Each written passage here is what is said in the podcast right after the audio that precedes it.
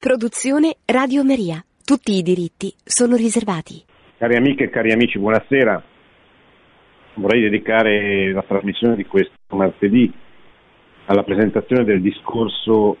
che il Papa ha tenuto ieri al corpo diplomatico accreditato presso la Santa Sede, cioè a tutti quegli ambasciatori dei tanti stati del mondo che hanno delle relazioni con la Santa Sede che vivono a Roma. È un discorso normalmente molto importante del pontificato che viene fatto una volta all'anno e che ha eh, come tema, come sfondo, quella che si può chiamare la politica internazionale, cioè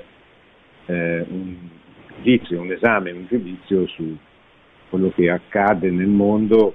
eh, nel quale di solito i pontefici mettono in risalto gli aspetti più preoccupanti, più gravi, più eh, meritevoli di, di, di, attenzione delle vicende del mondo. In questo discorso il Papa parla delle, delle quattro crisi che investono il mondo in questo momento storico, naturalmente un, un momento storico determinato dalla presenza della, della pandemia, cioè di questa, questo virus che eh, opera a livello mondiale, quindi è diventato proprio e propria pandemia, che eh, ha determinato una crisi sanitaria, la prima crisi che il Papa affronta, la seconda è la crisi ambientale, cioè la sofferenza della creazione, del creato di fronte alle politiche dell'uomo. La terza è una crisi economica e sociale che si è aggravata naturalmente in tempo di pandemia.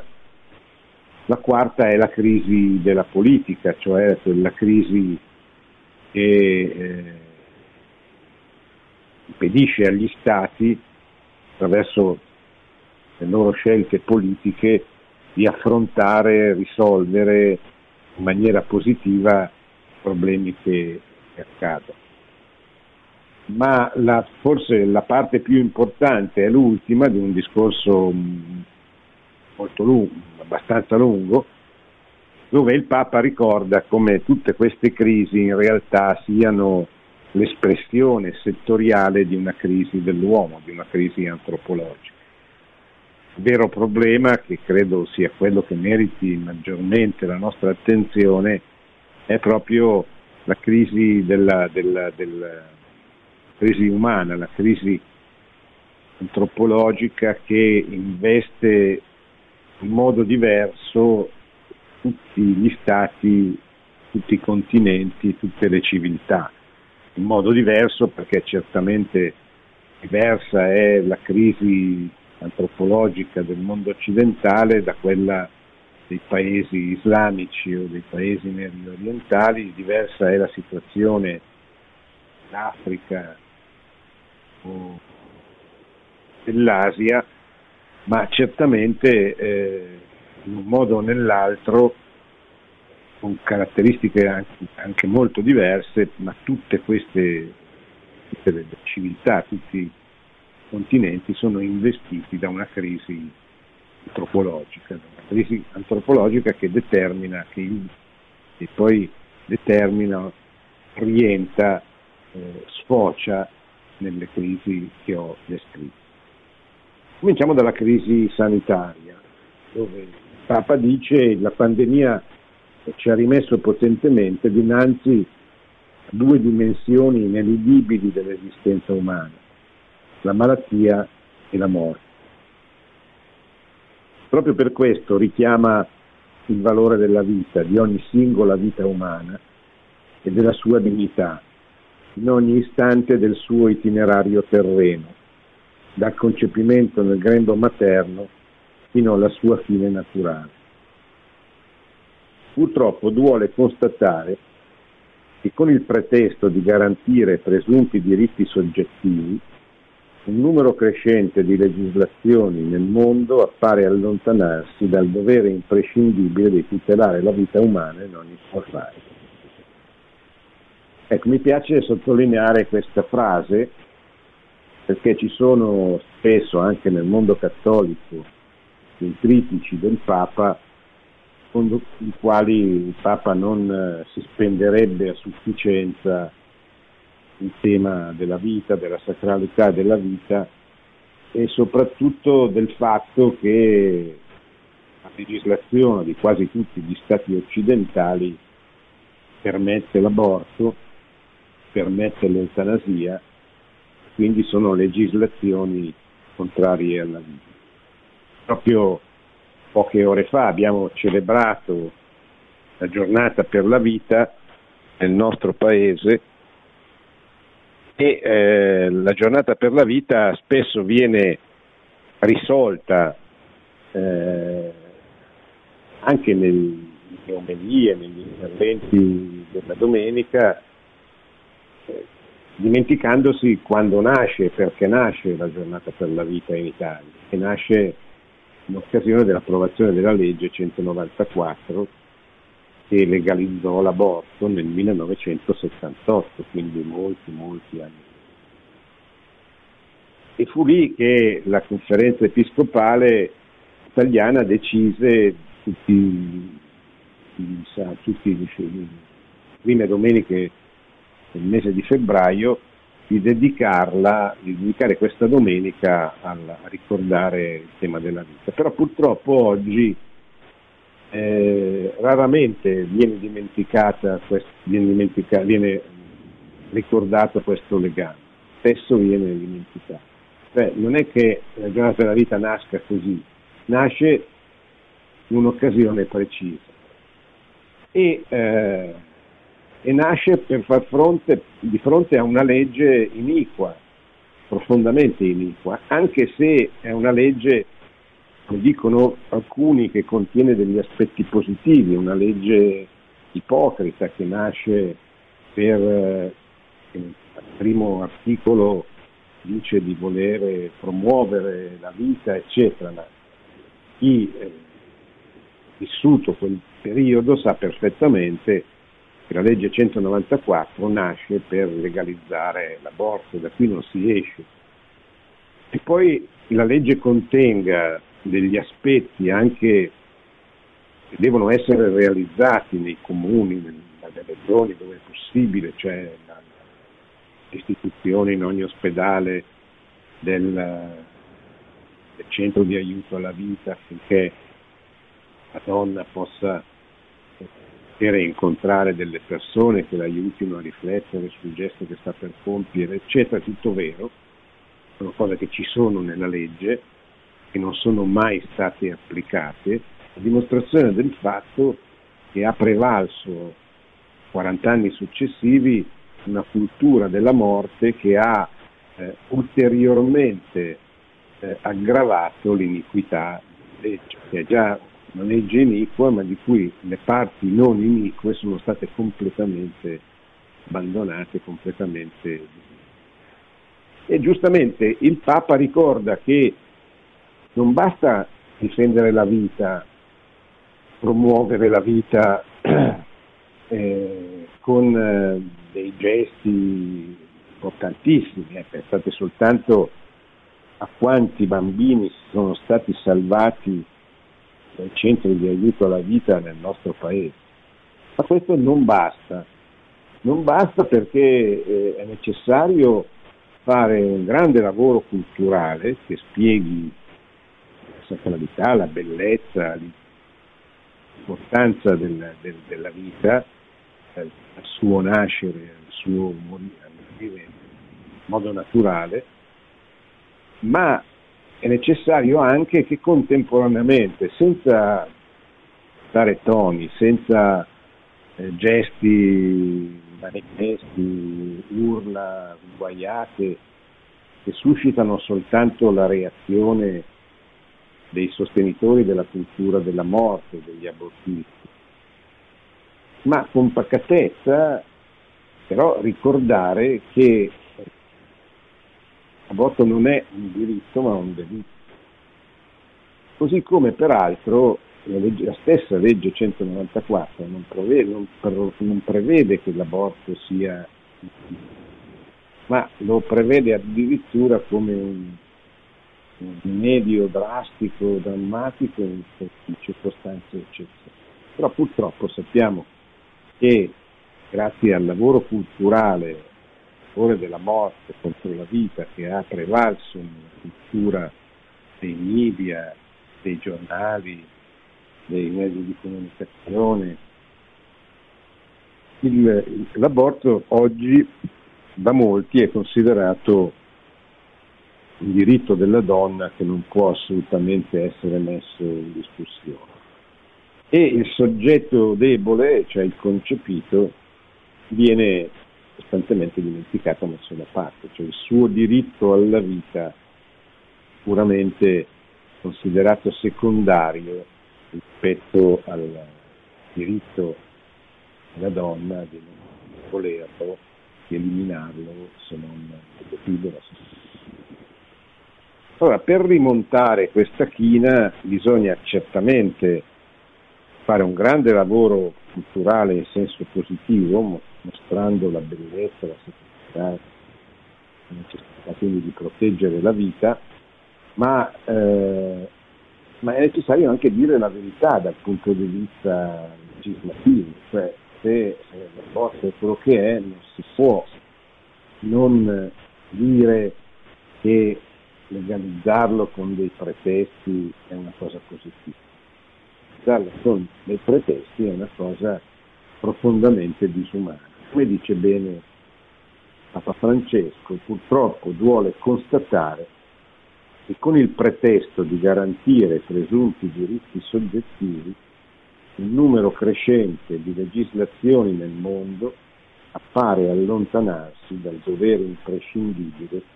di tutelare la vita umana in ogni sua fase. E andiamo avanti. Dice la, la, pandemia, dice il Papa, ci ricorda pure il diritto alla cura di cui ogni essere umano è destinatario, come ho evidenziato anche nel messaggio per la giornata della pace celebrata il primo gennaio scorso. Ogni persona umana infatti è un fine in se stessa, ma è semplicemente uno strumento da apprezzare solo per la sua utilità.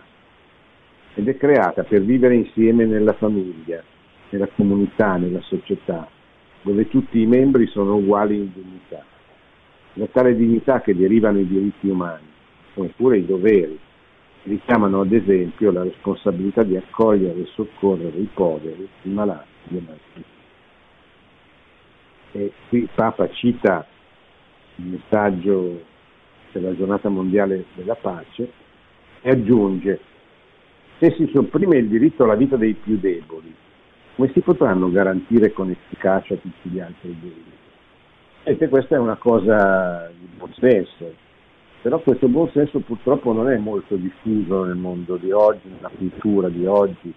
nei maestri di oggi. Se ci fate caso, sono temi che non vengono mai affrontati dalla politica, dalla, dai talk show, dalla cultura, perché sono considerati comodi, politicamente scorretti, eccetera. Questo però ci deve far capire che eh, tipo di mondo è quello in quale stiamo vivendo un mondo caratterizzato non solo dal relativismo, ma dalla, dall'iniquità, dall'ipocrisia, dal fatto che certi temi non si vogliono affrontare perché tutta la cultura dominante sa che la vita è sacra, la vita del concepito è una vita, quindi non può essere messa in discussione, dovrebbe essere protetta dalla legge, proprio come è giusto fare nei confronti dei più deboli, degli ultimi, dei più poveri, delle persone meno eh, facili di, di, difendersi e, e, soprattutto delle persone invece. Ma così non è. E poi il Papa affronta partendo da qui poi tocca tutto il tema della, della sanità dove dice tutti gli uomini, ogni uomo deve avere il diritto di essere curato anche se non è nelle condizioni economiche sufficienti per potersi per poter essere curato in qualche modo attraverso il principio di sussidiarietà o qualsiasi altro modo è giusto, è doveroso che bene lo Stato, che l'autorità pubblica si faccia carico sussidiariamente di queste persone che non sono in grado di curarsi, farsi curare, di essere curate. C'è poi il tema dell'ambiente. Il tema dell'ambiente è un tema cui il Papa torna spesso e vi leggo solo la prima frase che però è molto indicativa. Non è solo l'essere umano ad essere malato,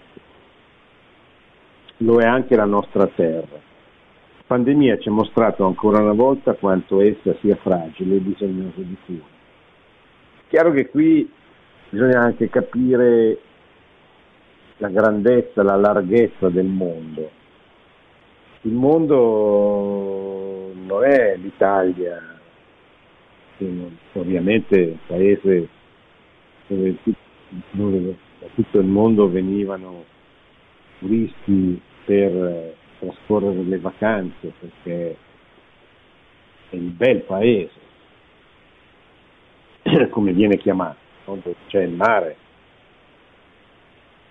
ci sono i monti, ci sono i laghi, oltre alle opere d'arte, eccetera. Ci sono dei posti nel mondo dove veramente il, l'ambiente è stato devastato, devastato da, come nell'Ottocento è accaduto con eh, la rivoluzione industriale che ha creato quelle metropoli entro le quali poi si è diffuso il, il proletariato che ha dato vita alla rivoluzione industriale e che eh, ha inaugurato quel mondo che ha certamente degli aspetti positivi perché è uno dei una delle caratteristiche del, del, progresso materiale che c'è stato nel secolo e nel secolo successivo. Tuttavia quel, quel progresso è andato fuori, fuori registro, squilibrato i porti, il mondo agricolo è diventato un mondo industriale, eh, creando delle masse di contadini che sono andati a lavorare nelle fabbriche senza nessuna protezione, senza nessuna difesa, creando una questione, la questione operaia, che è diventata drammatica perché è stata la, l'occasione attorno alla quale il socialismo è diventato il, marxismo, il comunismo di, di, della lotta di classe precedente l'instaurazione della dittatura del proletariato come è avvenuto prima in Russia, poi nel Novecento in molti altri paesi. Allora il Papa per evitare che il Papa, il Magistero della Chiesa, non è che l'invenzione di Papa Francesco, ma dal tempo di Pio XI che la Chiesa dice queste cose nel suo Magistero, ma soprattutto lo ha ricordato Paolo VI e Giovanni Paolo II, cioè eh, se si rompe l'equilibrio fra l'uomo e la natura, fra l'uomo e la creazione, perché è vero che l'uomo deve dominare il creato, è il signore della creazione, ma se, se smette di essere, se cessa dall'essere un signore nobile, un signore generoso, un signore protettivo, la, la, la natura si ribella la creazione si, si, si rivolge. E crea dei, c'è un bellissimo esortazione apostolica di Giovanni Paolo II del 1984, Reconciliarsi e Penitenzie, dove il Papa parla pe- del peccato, del peccato personale e del peccato sociale e spiega come il peccato consista essenzialmente nella rottura della relazione del soggetto nei confronti di Dio, nei confronti di se stesso, nei confronti degli altri uomini e nei confronti della creazione. Cioè quando l'uomo pecca rompe l'equilibrio nella relazione con Dio, ma anche nella relazione con, con la natura, con, con, la creazione stessa, perché, perché, eh, perché rompe un, una pace, un'armonia che, eh, che, dopo il peccato originale che, che ha rotto per, per, per primo questa, questa armonia viene faticosamente riconquistata attraverso l'ascesi, attraverso la grazia, attraverso lo sforzo di creare, di costruire un mondo equilibrato, viene rovinata dal, dal peccato. Cioè, peccato che nasce personale ma diventa sociale, quando si estende, quando diventa un peccato ripetuto e commesso da milioni di persone e quando soprattutto dice sempre Giovanni Paolo II in questo importantissimo documento, il peccato comincia a giovarsi di strutture di peccato. Cioè, quando un, un errore, un vizio, un male eh, ha la forza del potere, pensate allo Stato nazionalsocialista o ai tanti stati comunisti, una, un'idea sbagliata, ma non sbagliata come se fosse semplicemente un errore intellettuale, cioè una, una grossa violazione, un grosso rifiuto del, del piano di Dio, della, della, creazione, del rispetto della creazione così come è voluta da Dio, ha creato una struttura di peccato che ha fatto sì che eh, l'errore, il male originario di queste ideologie eh, si servisse per diffondersi e per fare del male di queste strutture di peccato, cioè della forza degli stati, della forza delle leggi. Ecco perché eh, c'è stato il comunismo che ha provocato oltre 100 milioni di morti, perché il regime nazionalsocialista ovunque è arrivato ha eliminato gli ebrei, ha eliminato le persone che, popoli, le etnie che si ritenevano non, non adatte a vivere e a convivere con la razza ariana. Allora, tutto questo perché appunto sono state create delle strutture di peccato che hanno favorito la moltiplicazione, la diffusione, la penetrazione del peccato dentro il, corpo, il corpo della società. C'è poi la crisi economica e sociale che il Papa descrive come conseguenza anche della diffusione del coronavirus, che certamente ha favorito questa diffusione, c'è poi la crisi eh, politica di cui vi parlavo, il Papa per esempio nell'ambito della crisi politica parla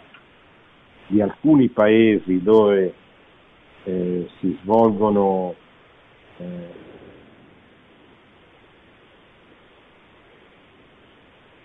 particolarmente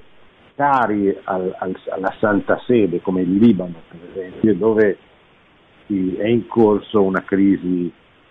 molto grave. No? Leggo le parole del Libano, parimenti auspico un rinnovato impegno politico nazionale e internazionale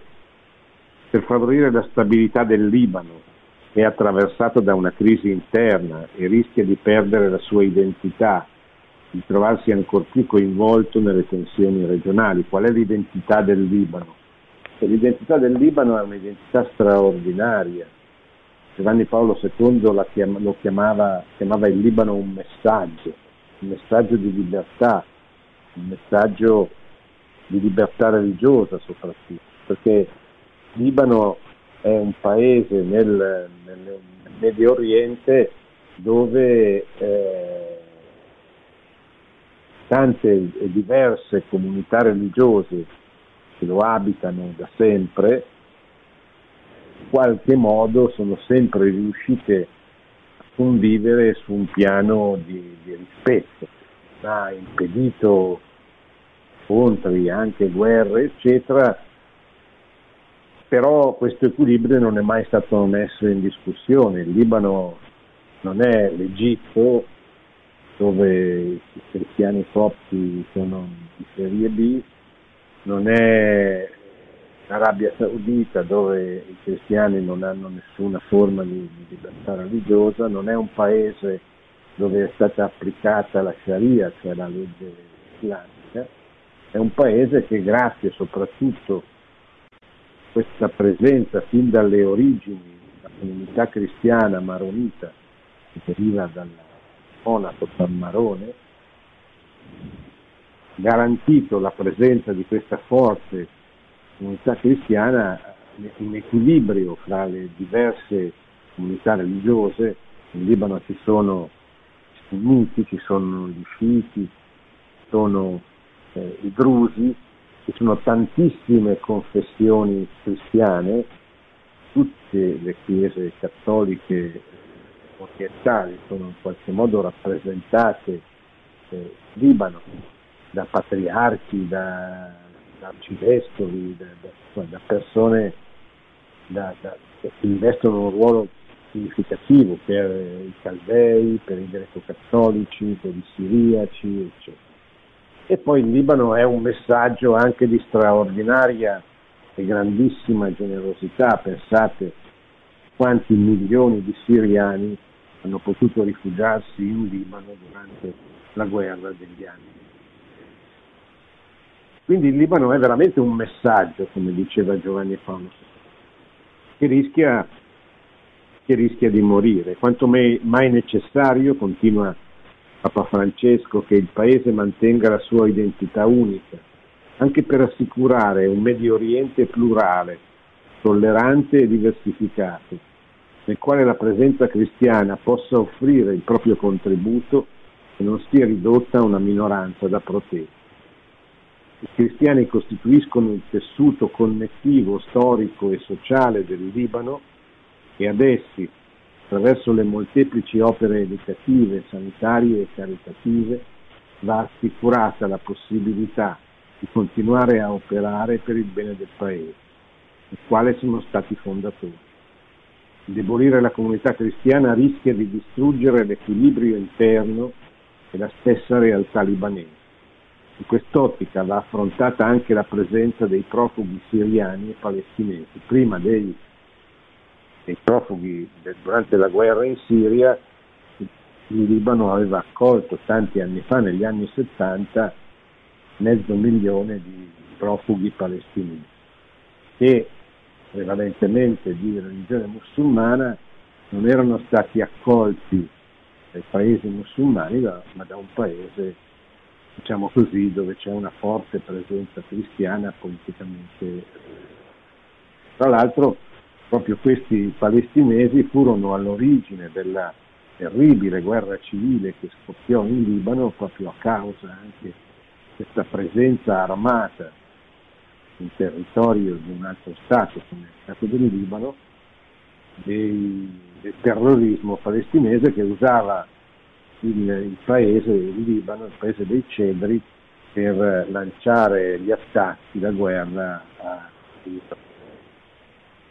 e questo ha provocato quella terribile guerra cominciata nel 1975 e durata fino al 1990 quando il paese dei cedri è caduto sotto il totale della Siria che è durato per tanti anni, praticamente fino all'inizio della guerra in Siria, quando subire ben altri problemi,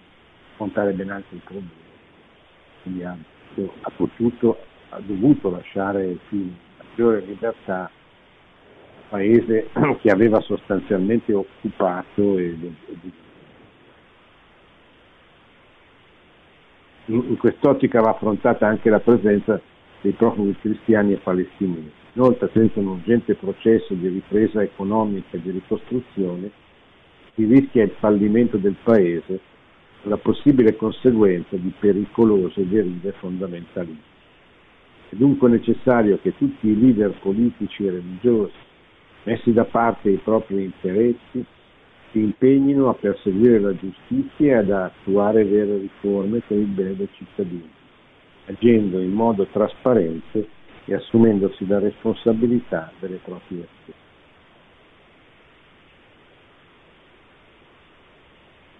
Ma vorrei dedicare le ultime pagine, le ultime, gli ultimi minuti a, invece a quella che dicevo prima, essere, chiama così anche il Papa, la crisi antropologica. Nell'avviarmi verso la conclusione delle mie considerazioni, dice il Papa, desidero soffermarmi ancora su, su un'ultima crisi, che fra tutte è forse la più grave, la crisi dei rapporti umani, espressione di una generale crisi antropologica che riguarda la concezione stessa della persona umana, la sua dignità trascendente. La pandemia, che ci ha costretto a lunghi mesi di isolamento e spesso di solitudine, ha fatto emergere la necessità che ogni persona ha di avere rapporti umani. Penso anzitutto agli studenti che non sono potuti andare regolarmente a scuola o all'università e questo ha provocato quella che il Papa chiama una catastrofe educativa. Vorrei ripeterlo, assistiamo a una sorta di catastrofe educativa davanti alla quale non si può rimanere inerti per il bene delle future generazioni e dell'intera società. Oggi c'è bisogno di una rinnovata stagione di impegno educativo che coinvolga tutte le componenti della società poiché l'educazione è il naturale antidoto alla cultura individualistica, che a volte degenera in un vero e proprio culto dell'io e nel primato dell'indifferenza. Il nostro futuro non può essere la divisione, il impoverimento delle facoltà di pensiero e di immaginazione, di ascolto, di dialogo, di mutua comprensione. E cos'è questa cultura individualista? è un po' quello che sta, è quella cultura che oggi domina nei rapporti sociali, eccetera. Noi abbiamo attraversato per anni, per tutto il Novecento, il, il mito diffuso dall'ideologia marxista della concezione immacolata delle masse. No? ricordate quando c'era il Partito Comunista e i partiti comunisti che facevano la rivoluzione nel nome delle masse, le masse operaie, le masse contadine in Cina, tempo della rivoluzione di Mao, eccetera. E queste masse, eh, a parte c'è un bellissimo testo del Magistero di Pio XII che distingue fra massa e popolo Massa è un corpo, un insieme informe di singoli. Popolo è un insieme ordinato di corpi, di famiglie, di corpi intermedi, di, di corporazioni, di, di aggregazioni, eccetera. L'uomo non è mai solo in una società ordinata, in una società non massificata. Nelle società cristiane del Medioevo, per esempio, esistevano le corporazioni, che sono i corpi intermedi, che in parte esistono ancora oggi, che andrebbero favoriti, protetti, aiutati, invece spesso sono massacrati da una sorta di violenza di Stato che vorrebbe che gli uomini fossero tutti dei singoli alle dipendenze allo Stato. Questa non è una buona società, non è la società come Chiesa nella sua riflessione che ha prodotto la dottrina sociale della Chiesa ha sempre pensato. Cioè una società ordinata una società dove l'uomo che è un essere sociale, un animale politico, uno che, che realizza la sua umanità attraverso le relazioni che instaura con gli altri, viene protetto non soltanto come singolo, come persona, ma vengono protette anche le diverse aggregazioni e vengono protette dall'invadenza dello Stato. Stato totalitario sia che fosse quello nazionalsocialista, sia che fosse quello tentato in Italia dal fascismo, sia che, sia, che fosse quello di tutti, dei tanti stati comunisti, è uno Stato, lo Stato totalitario, che annienta i corpi intermedi, cerca di rapportarsi con i cittadini come dei singoli. E eh, il singolo di fronte allo Stato è come, dire, come una formica di fronte a un paio di, di lali, di scarponi da montagna, cioè capace di, di, di sopravvivere, anche di fare valere i propri interessi, eccetera. Allora, eh, perché questa, questa pandemia ha messo, in, ha messo, in, luce, dice il, il Papa, che noi, noi uomini, che le persone umane hanno bisogno dei rapporti umani. Poi, chiaro, questo non significa allora tutti in centro ai navigli,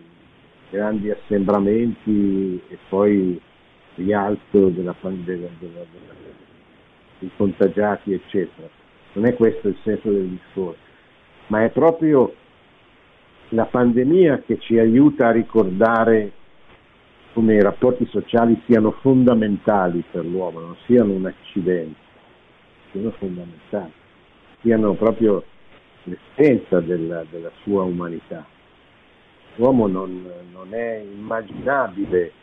senza le relazioni, senza i rapporti sociali, perché è lui stesso una...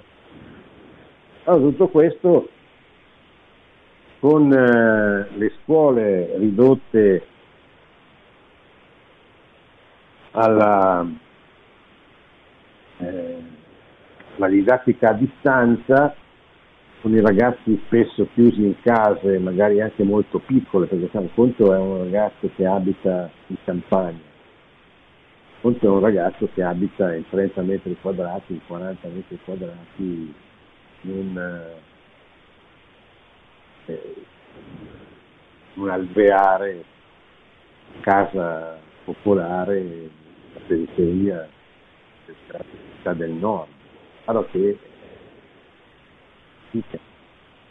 molta fatica, soprattutto questa costrizione a rimanere in casa e in quella casa si protraesse a tanto tempo. E allora così nasce la riflessione che il Papa fa sulla, sulla catastrofe educativa e continua. Lunghi periodi di confinamento hanno però anche consentito di trascorrere più tempo in famiglia. Per molti, dice il Papa, si è trattato di un momento importante per riscoprire i rapporti più cari.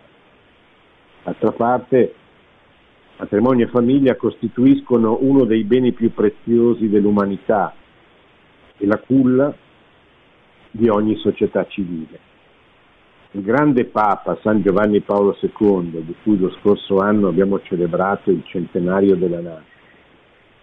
nel suo prezioso magistero sulla famiglia ricordava, ed è una citazione questa, di fronte alla dimensione mondiale che oggi caratterizza i vari problemi sociali, la famiglia vede allargarsi in modo del tutto nuovo il suo compito verso lo sviluppo della società e lo assolve anzitutto offrendo ai figli un modello di vita fondato sui valori della verità, della libertà, della giustizia e dell'amore. Tuttavia non tutti hanno potuto vivere con serenità nella propria casa e alcune convivenze sono degenerate in violenze domestiche. Esorto tutti, autorità pubbliche, società civile a, a supportare le vittime della violenza nella famiglia. Sappiamo purtroppo che sono le donne, sovente insieme ai loro figli, a pagare il prezzo più alto. Poi il Papa tocca un ultimo tema, anche questo molto delicato, non, non, noi in Italia lo sentiamo meno, ma sono posti nel mondo dove la libertà religiosa è messa veramente in discussione. E dice le esigenze di contenere la diffusione del virus hanno avuto ramificazioni anche su diverse libertà fondamentali, inclusa la libertà di religione, limitando il culto e le attività educative e caritative delle comunità di fede. Non bisogna tuttavia trascurare che la dimensione religiosa costituisce un aspetto fondamentale della personalità umana e della società, che non può essere obliterato e che nonostante si stia cercando di proteggere le vite umane dalla diffusione del virus, non si può ritenere la dimensione spirituale e morale della persona come secondaria rispetto alla salute fisica. Questo è un altro messaggio importante che è avvenuto soprattutto nei mesi del lockdown dell'inverno e della primavera del 2020, quando vennero sospese le cerimonie religiose. Ora, voi vedete da, da quello che possiamo constatare oggi come si sarebbe potuto tranquillamente affrontare diversamente il lockdown senza vietare le cerimonie religiose così come sta avvenendo adesso. Cioè, le chiese hanno provveduto in maniera esemplare e ordinata a stabilire quante sono le persone che possono assistere a ogni celebrazione, hanno magari aumentato il numero delle messe per offrire una maggiore possibilità, questo in alcune parrocchie, in altre no, ma il, il culto religioso si è sviluppato in maniera ordinata eh, senza creare problemi. Chiaro che quello che è avvenuto all'inizio dello scorso anno, all'inizio del, del lockdown, cioè quindi a marzo sostanzialmente, ha posto dei seri problemi relativamente alla libertà religiosa, che fatto sì che uno Stato intervenisse in Battesa con la pretesa di orientare la vita religiosa della Chiesa. In questo anche eh, dire, mettendo, mettendo in crisi, in discussione lo stesso concordato che esiste in Italia fra la Chiesa e la Santa Sede e lo Stato italiano che prevede appunto che ciascuna di queste realtà nel proprio ambito sia sovrana. Quell'intervento sicuramente graziato e fuori misura da parte dello Stato nella primavera scorsa è bene che non si, che non si ripeta perché se si ripetesse ci costringerebbe a interrogarci su, sulla violazione della libertà, che peraltro viene violata tantissimi altri modi. In Africa, in Africa per esempio c'è un grande risveglio del jihadismo, cioè del terrorismo di matrice islamica, soprattutto da, dopo la sconfitta militare in Siria e in Medio Oriente, sembra che molti dei miliziani, dei terroristi jihadisti si siano riversati alcuni stati africani per destabilizzarli e per conquistare, a conquistare il potere a partiti politici a loro vicini o comunque meno Bene, il Papa conclude ricordando una, una frase del, del, grande poeta di Dante Alighieri, di cui quest'anno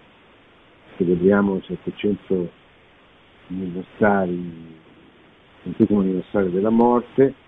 che vi leggo, allontanare quelli che vivono questa vita dallo stato di miseria e condurli a uno stato di felicità. Tale è il compito delle autorità religiose e di quelle civili. Parola del Papa, la crisi dei rapporti umani e conseguentemente le altre crisi che ho menzionato non si possono vincere se non salvaguardando la dignità trascendente di ogni persona umana creata a immagine e somiglianza di Dio. Nel ricordare il grande poeta fiorentino di cui quest'anno ricorre il settimo centenario della morte, desidero anche rivolgere un particolare pensiero al popolo italiano, che per primo in Europa si è trovato a confrontarsi con le gravi conseguenze della pandemia esortandolo a non lasciarsi abbattere dalle presenti difficoltà, ma a lavorare unito per costruire una società in cui nessuno sia scartato o dimenticato.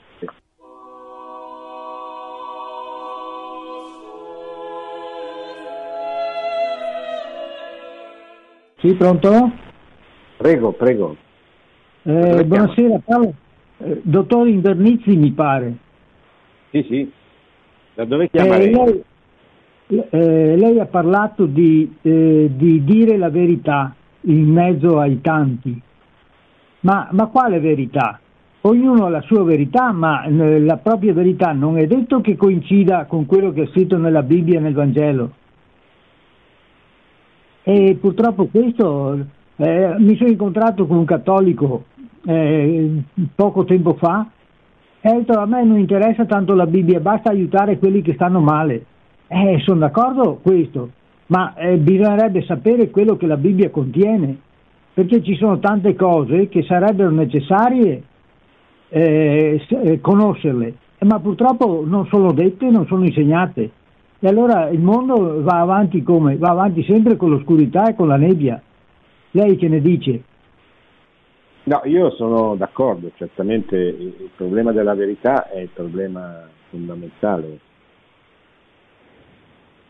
C'è anche un capitolo, capitolo settimo della, dell'enciclica di Papa Francesco che comincia, Fratelli tutti, comincia proprio te, sul tema della verità, eh, perché se non c'è la verità anche la giustizia non è fondata. Facciamo l'esempio cui lei si, è, si riferiva, che purtroppo è un, un, errore, una malattia di molti cattolici di oggi. No? Basta aiutare il prossimo, ma la Chiesa non è la Croce Rossa. La Chiesa non nasce per aiutare il prossimo, nasce per annunciare il Vangelo, per salvare gli uomini nell'eternità. E certamente questo porta un, un occhio preferenziale per i poveri, per gli ammalati, per tutti, per tutti coloro che Gesù ricorda nelle beatitudini, nel discorso delle beatitudini. Beati coloro che soffrono, beati coloro che sono scattati, beati coloro che piangono, perché sono tutte persone nei confronti delle quali Gesù ha sempre manifestato un'attenzione privilegiata, non esclusiva. Gesù amava tutti poveri. Il suo più grande amico nella sua vita terrena sembra che sia stato Lazzaro, che era una delle persone più ricche e potenti di Israele con me. Lui passava spesso anche per predicare, anche per riposare con gli apostoli nella grande casa di Lazzaro nei pressi di Gerusalemme non è vero che disdegnasse, non ha mai avuto questo atteggiamento, ma certamente ha avuto un atteggiamento di privilegio nei confronti dei, dei poveri, degli ammalati, che ha curato, dorito, i bambini. cioè delle persone più, più, più deboli, che, che proprio perché deboli hanno bisogno, capiscono di avere bisogno di un, di un salvatore. Allora, cap- immaginare che sia solo questo, essere cristiani, è una cosa sbagliata, che purtroppo ha una certa diffusione nella, nella cultura, nella mentalità dei cattolici di, di, di oggi. Quando diciamo la verità, non, non, la verità non è soltanto la parola di Dio, non è soltanto la Bibbia. Quella è la, la verità rivelata da Dio in Cristo. E certamente è la verità, la verità. Io sono la via, la verità e la vita. La verità è Cristo. Però eh, questo presuppone la fede, che è un dono su cui dobbiamo cercare di diffondere, no? eh, però è un dono, non, non è un ragionamento. Invece esiste una verità delle cose che la ragione di ogni uomo può in qualche modo cogliere. Per esempio, la filosofia greca, molti secoli prima di Cristo, aveva scoperto, aveva riconosciuto l'esistenza di un essere creatore, di un motore immobile, causa incausata, così la chiamavano Platone, Aristotele, i filosofi, che hanno prodotto il modo di pensare tipico della cultura della civiltà occidentale di cui noi facciamo parte. Che non è l'unico modo di accedere al cristianesimo, alla fede, eccetera, però certamente è il nostro modo che provvidenza ci ha dato e come ha detto benissimo Benedetto XVI nel famoso discorso di Ratisbona, noi dobbiamo custodire questo intreccio, questo legame che c'è stato storicamente tra la cultura greca e la rivelazione cristiana, perché ha prodotto tante cose stupende, pensiamo soltanto alle grandi opere di un Sant'Agostino, di un San Tommaso,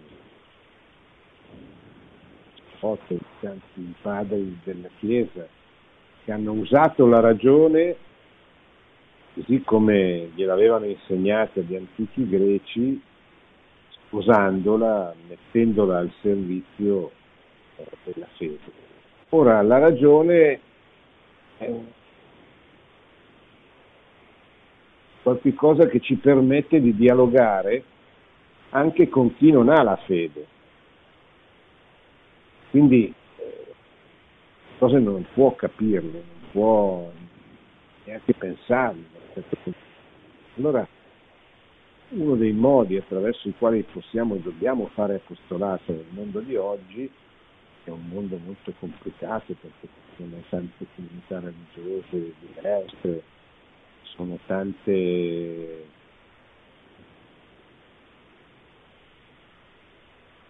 residui ideologici con pregiudizi nei confronti della fede, eccetera. Allora usiamo la ragione per spiegare, per mostrare per, per esempio l'importanza dei dieci comandamenti,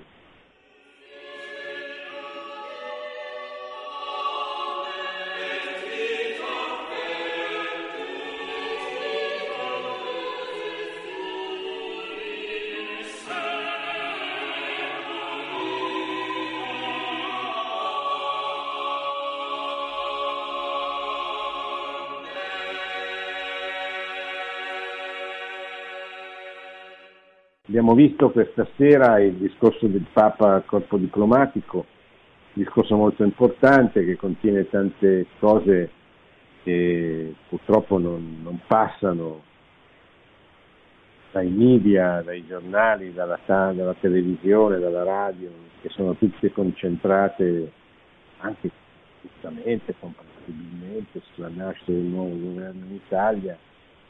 si dimenticano di questi discorsi importanti dei passaggi importanti contenuti in questi discorsi, come abbiamo visto, sulla, sulla difesa della sacralità della vita, sulla condanna delle legislazioni eutanasiche o abortiste, eccetera. E tanti altri temi a favore della libertà religiosa, per esempio, l'importanza dell'educazione nel caos di oggi. Ecco, rileggetelo, fatelo rileggere, portatelo anche ai vostri parroci, ai vostri sacerdoti, perché leggano questi discorsi, si commentino, si presentino nelle omelie, ma anche in apposite interventi come Mai, proprio perché il Magistero, che è la guida del popolo fedele, del popolo di Dio, il Magistero del Papa, così come il territorio e il Magistero del Vescovo diocesano, siano veramente punto di riferimento. Perché lo possano essere devono essere conosciuti. Vuole qualcuno che li legga, vuole qualcuno che li trasmetta, che li commenti, che li comunichi, perché sennò rimangono pezzi di carta che nessuno vede. Questo credo che sia uno dei doveri più importanti che i laici cristiani abbiano, quello di diffondere il magistero. Non è una cosa messa lì a caso, è veramente uno strumento attraverso il quale Dio si serve della Chiesa per portare il popolo cristiano alla salvezza e alla santificazione. Grazie, buonanotte, buona settimana. Produzione Radio Maria. Tutti i diritti sono riservati.